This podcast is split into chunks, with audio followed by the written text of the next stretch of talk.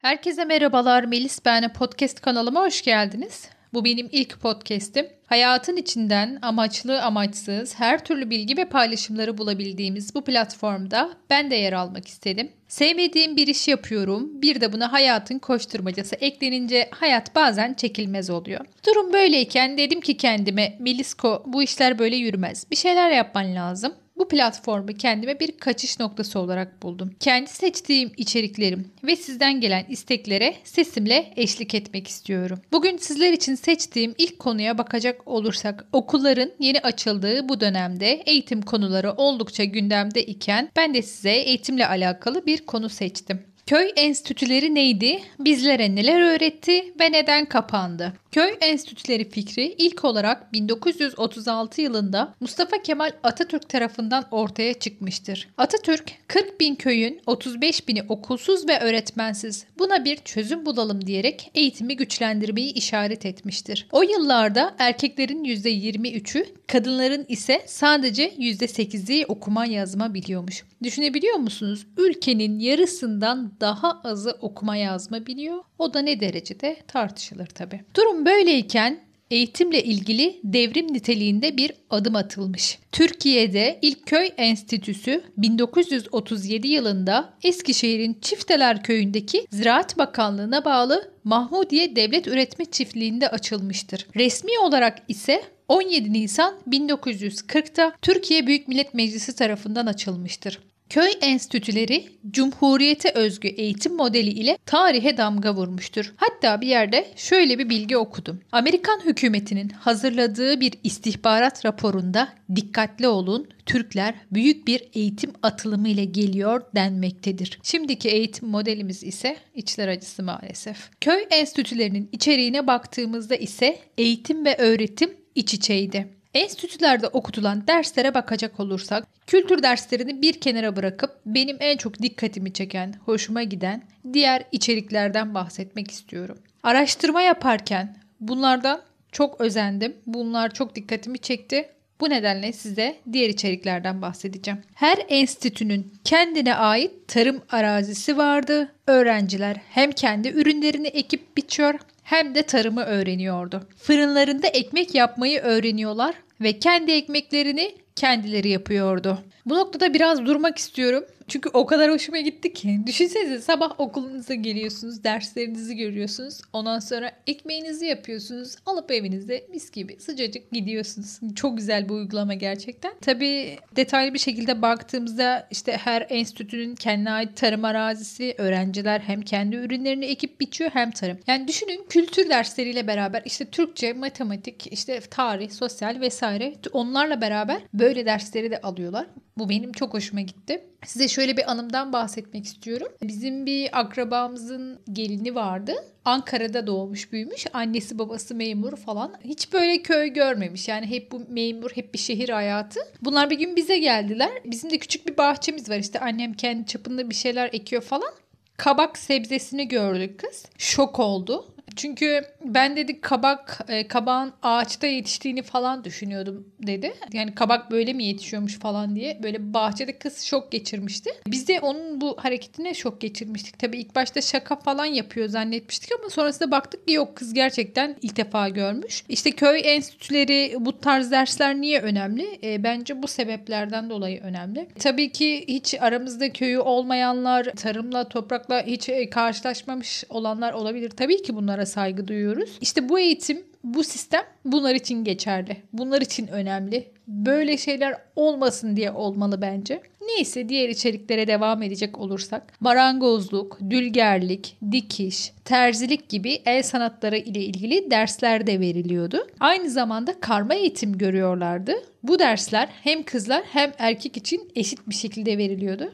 İçeriklere devam ederken en çok dikkatimi çeken, e, hoşuma giden hatta güldüğüm içeriklerden birisi de çocuk bakımı dersiydi. E, düşünebiliyor musunuz? Böyle bir ders içeriğini düşünmüşler, müfredata koymuşlar. Hem kız hem erkeklere böyle bir ders okutuluyor. Çocuk bakımı dersi. Bence çok önemli bir ders olmuş. E, çok güzel düşünmüşler. Kendimle ilgili şöyle bir anı anlatmak istiyorum size. Ben 6 aylık bebekken e, abimle ablam beni düşürmüşler. Ama böyle halının üstüne falan değil yani böyle böyle bildiğiniz beton zeminin üzerinde beni düşürmüşler. Belki de bile bile attılar onu da bilemeyeceğim ama neyse. Sonra işte annemi çağırmışlar. Annem gelmiş. Ben ağlıyorum feryat figan falan. Benim gözümün beyaz kısmına kan oturmuş. Sonra annem ağzıma tatlı bir şey vererekten beni uyutmuş. Düşünebiliyor musunuz? Ben kafamın üstüne düşmüşüm ve ağzıma tatlı bir şey verip beni uyutmuşlar. İlla ki çevrenizde işte böyle bir kafasının üstüne düşüren, kaza geçiren birileri olmuştur. Kafa travması geçiren kişi en az 6 saat uyutulmaz arkadaşlar. Ee, bir şey yedirip içirmezler. Hani doktorlar bunu hep söylerler. Ama işte beni uyutmuşlar. Bence bu dersler işte niye önemli? Bunun için önemli bu içerikler.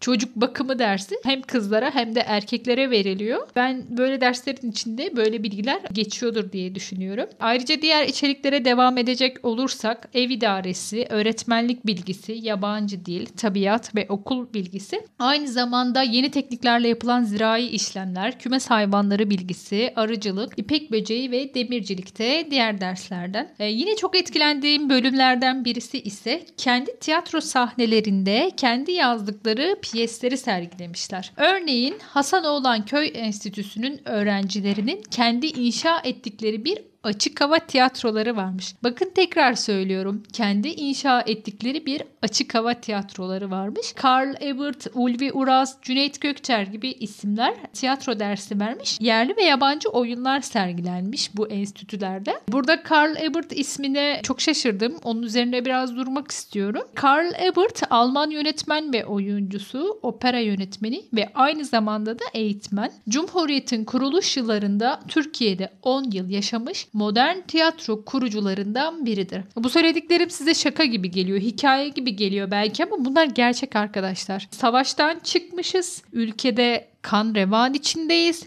çok fazla kayıplar vermişiz ama resmen küllerimizden yeniden doğmuşuz. O imkansızlıklar içerisinde akademik düzeyde bir eğitim vermişiz. Yani şimdi günümüze bakacak olursak evet teknoloji çağındayız işte uzaya uçuyoruz kaçıyoruz falan bir şeyler e, daha iyi durumda ama eğitim sistemimiz gerçekten yerlerde yani. Ezberci eğitim sistemine karşıyız. İşim gereği önceki yıllarda kırsal kesimlerde bulundum. Köy okullarını görme fırsatım oldu. Hatta köy öğretmeni bir arkadaşım vardı. Böyle bildiğiniz kız sabah okul erkenden gidiyordu. Böyle sobayı falan yakıyordu. Sınıfın yarısında birinci sınıf, yarısında ikinci sınıf öğrenciler vardı. Hatta ben çok şaşırmıştım gördüğümde. Ya dedim hani nasıl yapıyorsun aynı anda birinci sınıf, ikinci sınıf falan. Sonra bana şey demişti ya işte önce atıyorum işte birinci sınıfları bir şeyler öğretiyorum. Sonra teneffüse çıkartıyorum onları. O sırada da ikinci sınıflarla öğretiyorum diye. Ya ben böyle şok olmuştum. Hani nasıl? Biz savaştan çıkmışız. Ülke yanmış, yıkılmış. Öyle bir eğitim modeli kurmuşlar. E, ama şu an günümüze bakıyoruz. Ya insanlar uzayda bir yerlerde yaşıyor bence. Ama bizim hala işte bu durumda olan okullarımız var. Çok üzücü. Gerçekten çok üzücü. Yani podcast boyunca bunu benden bir 50 kere falan duyacaksınız herhalde. Hani niye böyle oldu? Keşke falan diye ama işte üzülüyorum arkadaşlar. Yani insanın elinde olmuyor. Bir şeyleri daha iyi olabilecekken niye daha kötüye gidiyoruz? İşte bunu sorgulamadan geçemiyorum. Yine çok hoşuma giden bir içerikle devam edecek olursak Köy Enstitü öğrencileri her yıl 25 tane klasik roman okuyormuş. Ben bunu ilk okuduğumda böyle bir durup düşündüm. Ya dedim ben hani bir yılda ne kadar kitap okuyorumdur? E, ya da bu yaşıma kadar kaç tane klasik roman okumuşumdur diye böyle bir düşündüm. Gerçekten kendi kendime cevap veremedim.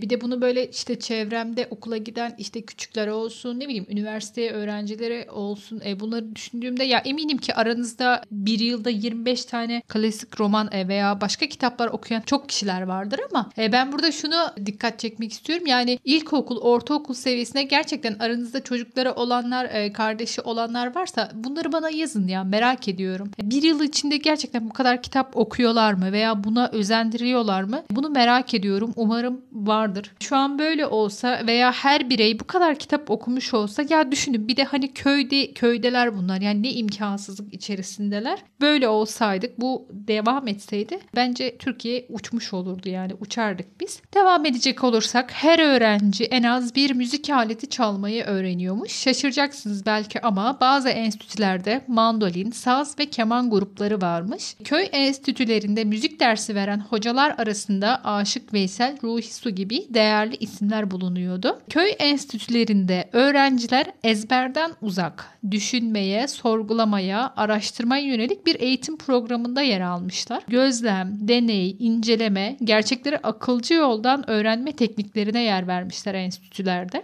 Ve yine bu sistem öğrencilere iş sevgisi, çalışana saygı, iş sorumluluğu gibi soyut kavramları yaparak ve yaşayarak öğretmiştir. Burada biraz durmak istiyorum yaparak ve yaşayarak öğrenme e, bizim şu anda günümüzde belki en büyük ihtiyacımız, e, en çok kanayan yaramızdır belki de. Yani yaparak ve yaşayarak öğrenme. Ben kendi eğitim gördüğüm yılları da düşünüyorum. İşte lisesi, üniversitesi veya ilkokulu. Hani şu anda da böyle çevremde okula gidenlere işte öğretmenlik yapan onlara baktığım zaman yani yaparak ve yaşayarak bir sistem görmüyorum. Bu bence çok kıymetli bir şey. Çünkü insanın yeteneklerini keşfetmesine, bir şeylerin kıymetini anlamasına, empatiyi anlamasına, yapabilmesine her anlamda kişiyi geliştiren bir yöntem. Ben mesela 31 yaşındayım. Hala bu yaşımda yeteneğimin ne olduğunu bilmem mesela. işte oradan buradan araştırıp bulmaya çalışıyorum. E, iyi olduğum alanlar tabii ki de var ama e, yani yeterli düzeyde olduğumu düşünmüyorum. Ama yap yaparak ve yaşayarak öğrendiğim bir sistem olsaydı Belki başka bir alanda yatkınlığım olacaktı. Şu anki işimde değildi. Ne bileyim belki kuaför olacaktım. Belki terzi olacaktım. Belki çok iyi bir aşçı olacaktım. Genel olarak anlattığım şeylere baktığımızda her şeyin içinden biraz biraz sanata yer vermişler. Tarıma yer vermişler. Ticarete yer vermişler. Yani düşünebiliyor musunuz eğitim modeli? Şu an bu şekilde eğitim verilen e, yerlerin olduğunu da biliyorum. Ama hep böyle özel yerlerde böyle ünlülerin falan çocuklarının gittiği okullar var mesela görüyorum görüyorum bazen. Yurt dışında zaten e, birçok yerde, birçok ülkede bu şekilde eğitim veriliyor. Hatta benim amcam Fransa'da yaşıyordu. Kuzenlerimle biz bir araya geldiğimizde böyle küçükken falan benim ortaokulda olduğum dönemler e, onlar mesleklere yönelik e, artık bölümlere ayrılıyordu yani eğitim sistemlerine göre. Kuzenimin mesela bir tanesi böyle teknolojik aletlerle çok ilgiliydi. Bir tanesi böyle el becerisi çok iyiydi. Böyle dikişle falan uğraşmayı çok seviyordu. Bir tanesi böyle serbest takılıyordu yani ilgilendiği bir alan yoktu. Bunlar ortaokulda bu istedikleri ve sevdikleri alana yönlendirdiler. Yani ben ortaokula gidiyordum tabii onlarda daha farklıydı bu. Şu an bir tanesi bilgisayar mühendisi oldu. Bir tanesi Dior'da terzi oldu. Diğeri de bir yerde garsonluk yapıyor. Ne kadar güzel. Yaparak ve yaşayarak öğrendiler. Küçücük yaşlarında yeteneklerini, sevdikleri alanı buldular ve ona göre yöneldiler. Bu şu anda hepimizin en çok istediği gerek kendimiz için gerek çocuklarımız için. Umarım bu sistem değişir biz de bu günleri görürüz ya. En azından geleceğimiz kurtulur. Yaparak ve yaşayarak öğrenmenin somut taraflarından bahsettik biz ama bana göre soyut kavramları da çok önemli. Yaparak ve yaşayarak öğrenmenin kişisel gelişime katkısı işte empati yeteneğini geliştirmede de ben çok etkili olduğunu düşünüyorum. E düşünsenize siz böyle bir eğitim modeli içinde yetişmişsiniz. İşte atıyorum tarım öğrenmişsiniz. Bir şey öğrenmişsiniz. Bu işi yapan kişiyle karşılaşıyorsunuz. O kişiye karşı böyle bir saygınız veya bir empatiniz bu daha farklı olur. Çünkü siz onun nasıl yapıldığını biliyorsunuz mesela. O işin zorluklarını biliyorsunuz. Bu da dolayısıyla işte kişilerde çalışana saygı, iş sorumluluğu, iş sevgisi gibi duyguları da artırır yani kişilerin bunu daha kolay öğrenmesini sağlar. Çok gurur duyduğum bir bilgiden bahsetmek istiyorum. O dönem UNESCO tarafından dünyaya Türk eğitim modeli olarak gösterilmiş köy, köy enstitüleri. E ne kadar güzel. Ülkecek yeniden doğmuşuz. işte savaştan çıkmışız. Böyle kendi kendimize bir şeyler yapmaya çalışıyoruz falan falan. Ama işte Atatürk öyle bir eğitim sistemi ortaya koyuyor ki dünyaya örnek olmuşuz. İşte ülkelerin dikkatini çekmiş. Ama işte maalesef sonu hüsranla bitmiş. Peki diyeceksiniz ki bu kadar sistematik, düzenli ve etkili bir eğitim sistemi neden kapatıldı? Tabii ki meyve veren ağaç taşlanır. Aradan 100 yılda değişti. Geçse maalesef bazı şeyler hiç değişmiyor. Birazdan size sayacağım maddeleri işte okurken, araştırırken kendi kendime o kadar sinir oldum ki yani dedim ki hiç mi bir şey değiş değişmez. Bana göre bu sayacağım şeylerin hiçbiri sebep bile değil yani bahane bile değil. Ama maalesef bazı kesimleri rahatsız etmiş Türkiye'nin bu şekilde kalkınması. Bu maddelerden bahsedecek olursak özellikle yatılı enstitülerde uygulanan karma öğretim Türk aile ahlak anlayışına uymadığı, köylülerden maddi manevi yardım talepleri nedeni ile köylülerin şikayeti, şehirdeki okullar devlet tarafından inşa edilirken köy enstitülerinin köylü öğretmen tarafından inşa edilmesinin eşitlik ilkesine aykırı olduğu, Köy enstitülerine sadece köydeki çocuklar alındığı için köylü kentli farkının arttığı, bu durumun halkçılık ilkesine aykırı olduğu, uygulamalı projelerin devlete maddi yük getirdiği, solcu komünist ideolojiyi andıran bir sistem olduğu. Şimdi çok saçma bir bahaneden bahsedeceğim ki bana göre bu bir bahane yani. Kız öğrencilerin pantolon ceket giymesinin komünist modası olduğu, iş eğitimi dersi adı altında başka işler yapıldığı gibi iddialarla maalesef köy enstitüleri 1954 yılında resmen kapatılmıştır. Çok üzücü ya. Ben o kadar üzüldüm ki böyle bir eğitim sistemi dünyaya rol model olmuş işte UNESCO tarafından örnek gösterilmiş falan ama maalesef vizyonsuz cahil insanların elinde kurban gitmiş. Böyle insanların yüzünden kapatılmış. O yüzden okumak lazım ya, araştırmak lazım. Hani çok komik ve klasik olacak belki ama eğitim şart yani. Bilmek lazım bir şeyleri. Bilirsek, öğrenirsek sorgulamayı da öğreniriz belki de. Bize her söylenene inanmayız. Bu nedenle okumak önemli. Buradan e, gençler varsa, anneler, babalar varsa sesim kimlere ulaşacak bilmiyorum ama yani mutlaka okuyun, öğrenin. Eğitim şart. E, Podcast'imin sonuna geliyorum. Beni dinlediğiniz için çok teşekkür ederim. Bana mutlaka yorumlarınızı yazın. Beni Instagram'dan takip etmek isteyenler için de Instagram adresimi aşağıya bırakıyorum. Hoşça kalın, mutlu kalın. Bay bay.